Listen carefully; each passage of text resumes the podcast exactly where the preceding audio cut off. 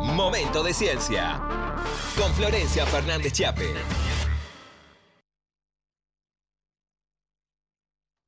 Y no le han mentido, es momento de ciencia. Claro. Y está Florencia Fernández Chape ya comunicada con nosotros, nuestra joven científica. Hola Flor, buenas noches, ¿cómo va?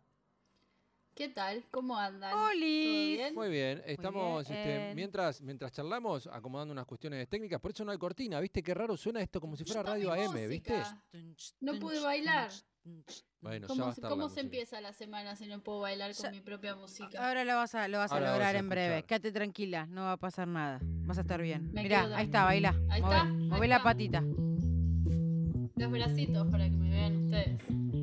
En vivo Ahora sí. pasar. Yo creo que hay que hacer la presentación de nuevo porque ella sintió que no, no, Que no empezó. no empezó nada. Como todos los lunes en un gran plan tenemos ciencia bajada a la tierra, ciencia para que la entendamos tres idiotas como nosotros que no fuimos a la facultad. No, y tenemos ¿cómo va a nuestra eso? joven científica Florencia Fernández Chape. Hola Flor, bienvenida.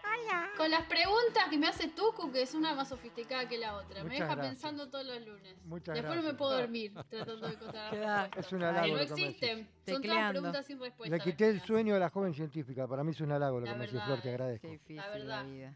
Mañana tengo que ir a trabajar y me, que me- ahora qué pregunta me vas a hacer hoy que no me va a dejar dormir. Prepárate, prepárate, lo único que te digo. Ya ayer me quedé viendo los Martín Fierro, me acosté tarde y hoy tengo sueño. No, no se puede. Arrastrando sueños, con el eclipse. Con el eclipse, Mercurio retrógrado que dicen que está. No, tú una cosa impresionante. Todo junto, ¿te das cuenta? Están Todo pasando cosas. Eh, dicen que cuando está Mercurio retrógrado aparecen los ex.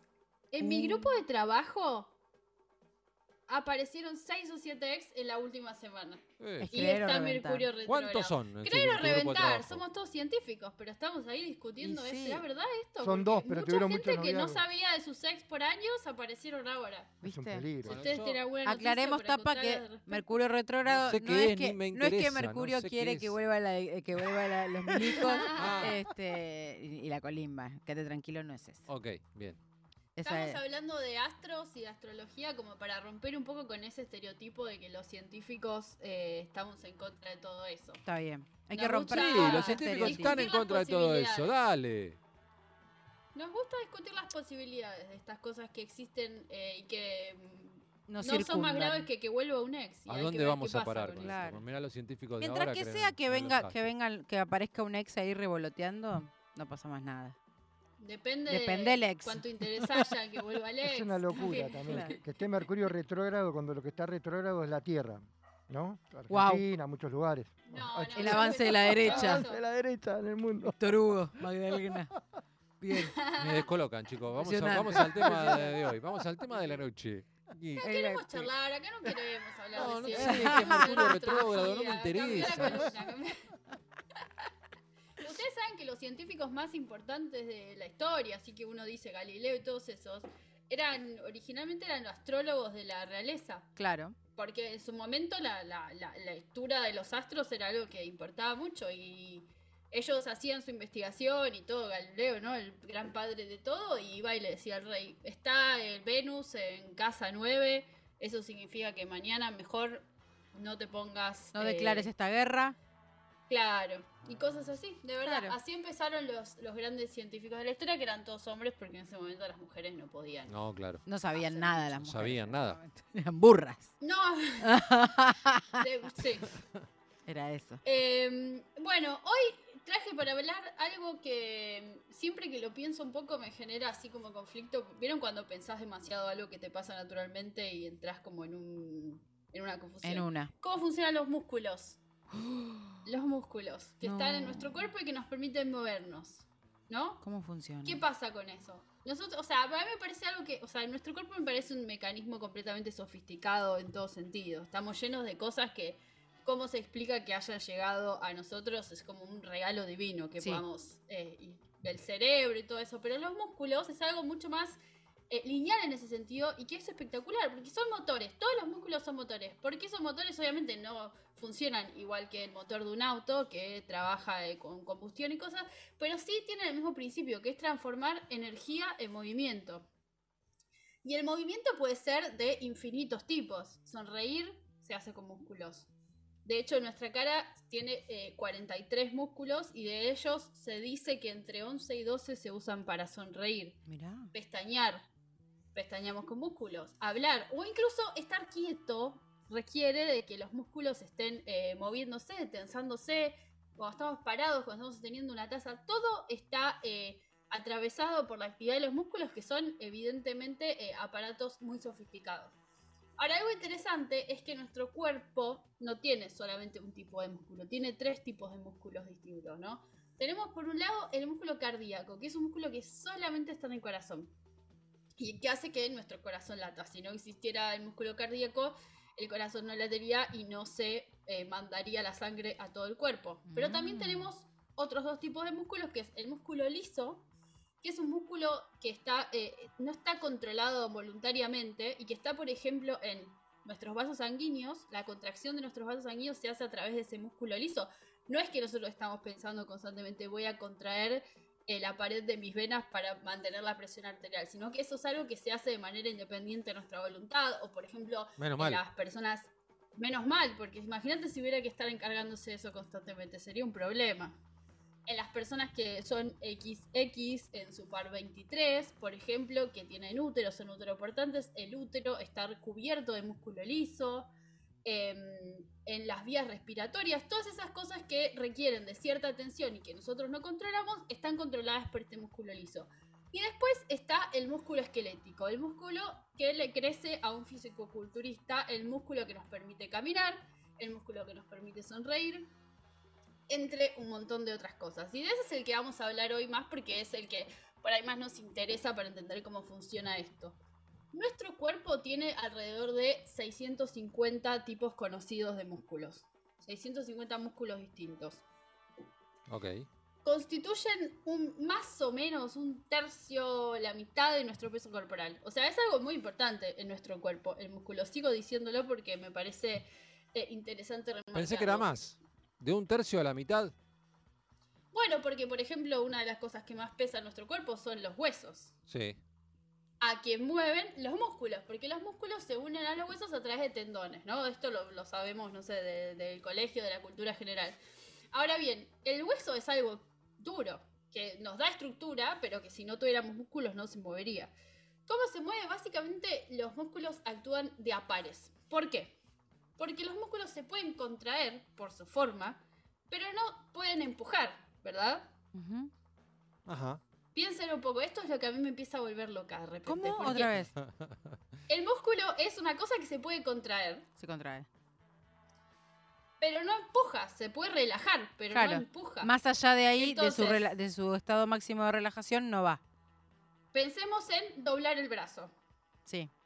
¿Por qué los músculos funcionan de a pares? El brazo tiene dos, el brazo, la, el- el- la parte superior del brazo, lo que realmente se llama brazo. Tiene el bíceps y el tríceps, ¿verdad? El bíceps es el músculo de adelante, el tríceps es el músculo de atrás. Si yo doblo el brazo, claramente me doy cuenta de que estoy flexionando el bíceps, la parte de adelante, sí. el musculito ese redondito. Hermoso. Ahora, si yo estiro mi brazo, no es que el bíceps está empujando. El bíceps se relaja y el que el se contrae es el de Es atrás, el, otro, claro. tríceps. La carita. ¿Se entiende? Increíble. Sí, siempre hay A mí alguien eso que me está. vuelve loca. Siempre hay alguien que está Tensando. tensando para, claro, para que se genere el porque movimiento. es lo que pueden hacer los músculos, tensarse. Entonces, por eso la mayoría de los músculos de nuestro cuerpo actúa de a pares. Para revertir el movimiento de uno, existe otro que se contrae y así es como va funcionando. Ahora, ¿cómo es que se contrae un músculo? Y ahí es cuando empezamos a profundizar en nuestras acciones voluntarias y todo se pudre para mí. Hmm. ¿Por qué? Porque cualquier movimiento que estamos haciendo, yo todas estas cosas que estoy haciendo con mis manos ahora, Sí. son movimientos voluntarios que mi cerebro le está diciendo a mi músculo que hagan. Pero uno no piensa, bueno, ahora voy a dar un, pedazo- un paso, voy a mover el talón, después voy a mover el pie. Pero sin embargo, nuestro cerebro está constantemente mandando señales y recibiendo señales de los mismos músculos y de las articulaciones diciéndole, che, te moviste. Ujú. Así es como funciona el, el movimiento y el movimiento fino. Yo, por ejemplo, hago eh, disecciones de cerebros de moscas que son unos bichitos muy chiquitos. Y todo eso involucra que yo pueda controlar mis músculos de manera muy, muy fina. Y a la vez, por ejemplo, estoy caminando por la calle y cada dos por tres me caigo. Porque ¿cómo puede soy torpe. Entonces Sí. hay como cuestiones muy interesantes en todo esto. Pero ¿cómo es que el cerebro le dice al músculo che movete?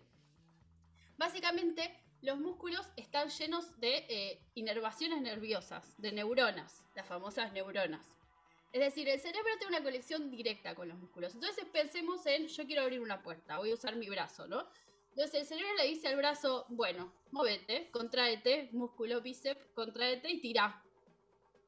Si yo tengo que abrir una puerta más pesada, cuanto más pesada sea la puerta, más fuerza tengo que hacer. Y el cerebro mismo, a- eh, viendo la situación, va a decir, bueno, ahora va a llamar a más neuronas para decirle a ese músculo que se contraiga más fuerte. Si yo tengo que abrir una puerta más, más, más, más, más fuerte, probablemente el cerebro le diga a otras partes del cuerpo que ayuden a hacer fuerza para abrir esa puerta, ¿verdad? Sí. Eso es algo que son todas cosas voluntarias, pero que igual uno no está pensando. Ahora bien, ¿cómo funciona cuando uno hace ejercicio y de repente el músculo empieza a crecer? Que es algo súper interesante también. ¿Por qué? Porque esto de hacer fuerza y cada vez más fuerza y mandar más neuronas a decirle al músculo, che, contraete y hace fuerza, lo que genera es como daños microscópicos en las fibras musculares. Las fibras musculares se llaman así, de hecho el músculo eh, este esquelético que dijimos también se llama músculo estriado porque está compuesto por células que son fib- fibras, si uno lo mira en un microscopio se ven como fibras, entonces se lo llama estriado porque se ven como estrías. Esas fibras musculares, cuando uno hace mucha fuerza, empiezan a tener daños microscópicos. Y esos daños microscópicos, no estoy hablando de un desgarro, ¿no? Cuando uno habla de un desgarro es que se rompe el músculo completo, pero estamos hablando de estos daños microscópicos que lo que hacen es decir, che, uy, me rompí. Y llamar al sistema inmunológico mandando algo que es una señal de inflamación que se llama citoquinas, no importa.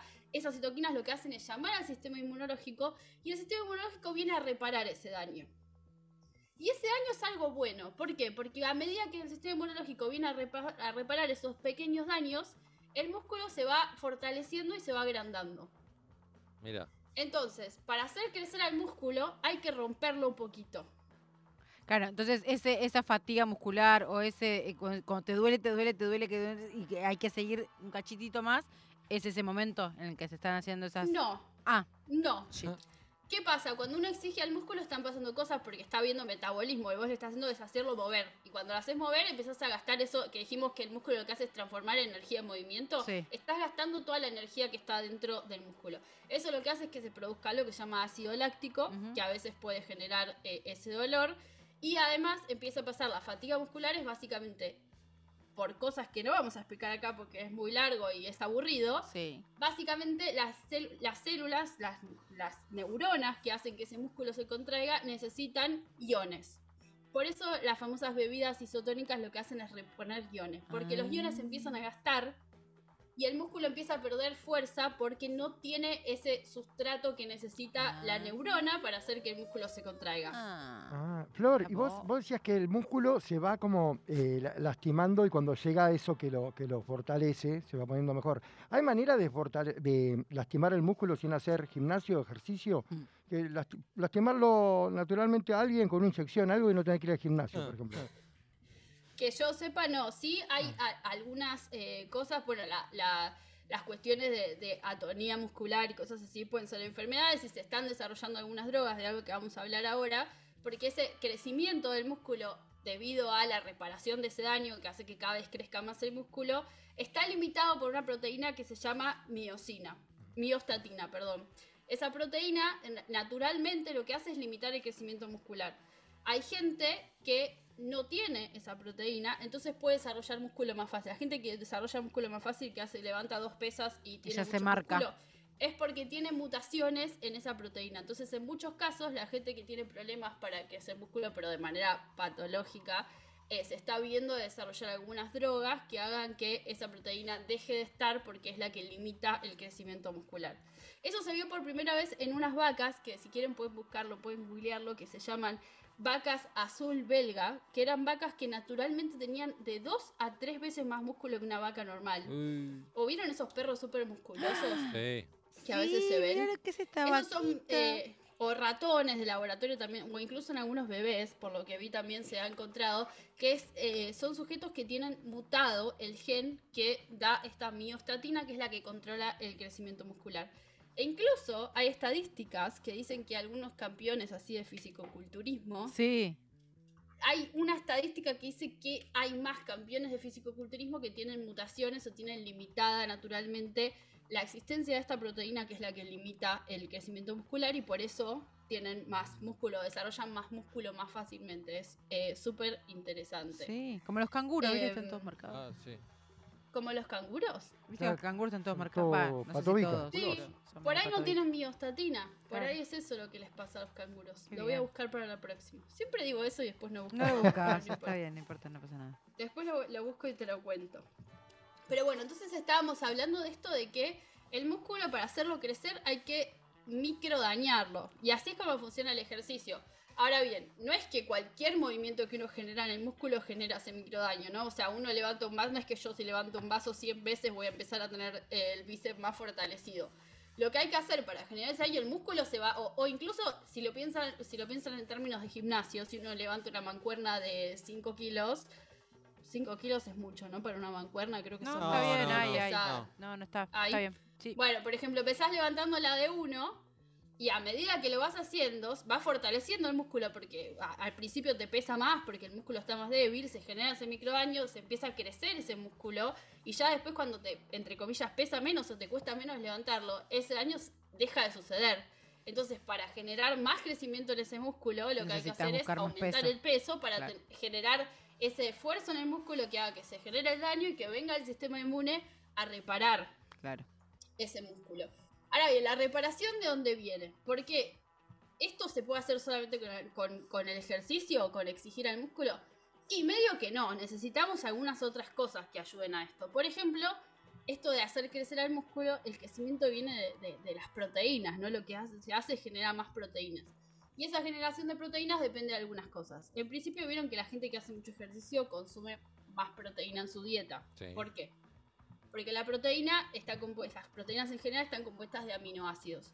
Nuestro cuerpo no produce muchos aminoácidos naturalmente, entonces necesitamos ingerirlos en la dieta. Cuanto uno más aminoácidos produce, más proteínas puede producir, porque son como los ladrillitos con los que se construyen las proteínas, son las mínimas unidades proteicas que necesitamos. Entonces nuestro cuerpo hace uso de esa proteína que uno consume. Si uno consume carbohidratos, por ejemplo, eso no trae aminoácidos. Para producir proteínas necesitas que tu cuerpo ingiera eh, aminoácidos en forma de otras proteínas. Después lo vas Mm. rompiendo y te quedas con esos bloquecitos. Entonces eso por un lado, cuanto más proteína consumís y mientras exigís al músculo, más sustrato para seguir creciendo le das al músculo. Y por otro lado, el trabajo de las hormonas es algo importante. Vieron que la testosterona es como toda una cosa en la cuestión del músculo. Sí. De hecho, hay quienes consumen testosterona. También esto de que los sujetos que son XY producen más testosterona naturalmente por sus genes y eso hace que eh, puedan tener más músculo en cierto modo, construir músculo, porque esta, esta testosterona lo que hace es estimular el crecimiento de estas proteínas en el músculo. Es decir, que no solamente con el ejercicio, sino que con la alimentación y con las hormonas que naturalmente están en nuestro cuerpo, podemos construir este músculo de una manera más como... Lo necesitamos en cierto modo para construir este músculo. De hecho, cuando uno envejece, se produce menos testosterona y esa menos producción de testosterona hace que el músculo se debilite más. Y por otro lado, bueno, el sueño es importante porque la reparación de los músculos, eso que preguntabas, Marian, el músculo no se está reparando en el No momento se que uno está. Cuando sufre no se está reparando. No, es simplemente sufrimiento, liso y llano. La reparación en general se da durante el momento de descanso nocturno. Entonces, para construir músculo es muy importante que uno duerma esas 8 horas necesarias, 7, 8 horas necesarias en las que el músculo, es decir, estamos creciendo el músculo mientras dormimos, pero antes, para que crezca, hay que romperlo. Ah, Mira. No se podía Y- de otra forma. Por último, esta cuestión que hablamos de la genética, de esta proteína que limita el crecimiento muscular. Hay gente que haciendo el mismo ejercicio puede crecer mucho más músculo que otra, y eso es porque la genética misma nos limita en cierto modo con la existencia de esta proteína que se llama miostatina, repito, que básicamente cuando está creciendo el músculo se acerca y le dice, che, no creces más. Hay gente que la tiene mutada, es decir, que tiene menos niveles o incluso que no la tiene, que hace, eso hace que el músculo les crezca mucho más o mucho más fácil o que a otras personas, por ejemplo como yo que imagínense hago mucho ejercicio, constantemente y no tengo nada de músculo, pero yo me mato en el gimnasio. Imagínense. Así que bueno, ahí tienen. Los músculos son eh, los motores de nuestro cuerpo, son muy importantes y mm, hay que romperlos para, Para que crezcan. Qué bárbaro. Miostatina, ¿me puedo hacer un análisis para ver si tengo muy alta la miostatina? Te puedes hacer un análisis genético para ver si tenés mutado el gen, que se llama GDF8 para la miostatina. Y si tenés mutado el gen, puede ser que tengas niveles más bajos o directamente que no lo tengas. Si tenés como una mutación nula. No, no, yo debo tener de más, porque no, no crezco. No crezco. No crezco, aunque hago gimnasia, no, crezco. No, debo tener mucha miostatina. Ahí está. Ve, Tengo una explicación científica ahora para. Puede ser, claro. Encontrarle una explicación científica a nuestros padecimientos a veces es muy eh, reconfortante. Sí. Pues dices, Ahí "Ey, es la ciencia. No, es culpa de la miostatina. Claro, voy a ir al ¿qué quiere si que ya haga? tengo la miostatina alta. Hasta, hasta acá tengo miostatina. Un montón de miostatina. Ahí tenés. Bueno, eh, ¿qué pregunta tenés, Tucu, para no dejar dormir a Flor hoy? Eh, te voy a hacer una pregunta Uy, para... Hoy la- la- Bueno, la- no, la- sí, es verdad. Yo siempre tuve una duda.